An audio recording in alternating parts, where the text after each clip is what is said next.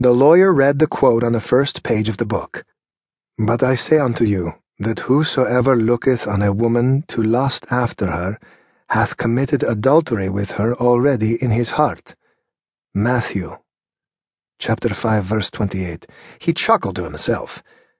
If that was the case, he was the undisputed king of adulterers, even though he hadn't had sex with anyone besides the woman whose bed he had just left. The quote took him elsewhere. He hadn't even started to read the book, and already he found himself transported. He was back in the cafe on King George Street, reviewing all the women he had seen young, old, secular, religious, Ashkenazi, Sephardic, Arab, and Jewish.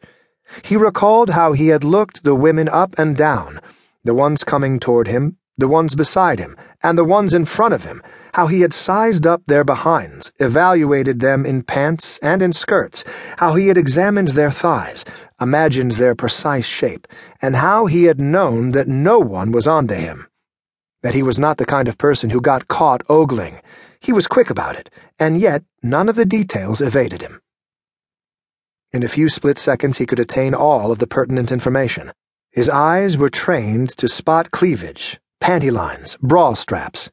He registered the way they walked, the way they moved their bottoms, the size and sway of their breasts. The lawyer had no intention of acting on this information. More than anything else, he was trying to figure out his own taste. He knew that his wife, widely considered to be a good looking woman, did not attract him the way he would have liked and this he attributed to the shape of her body, her stout thighs, and the stretch marks along her abdomen, which had appeared once their son was born.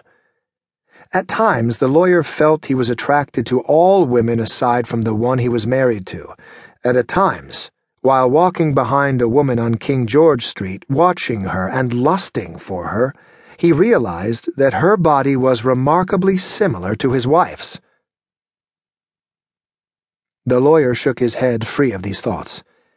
He tried to go back to the book, but knew that his eyes would not stay open for more than a few minutes.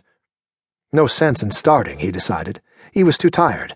It would be better to begin reading the next day.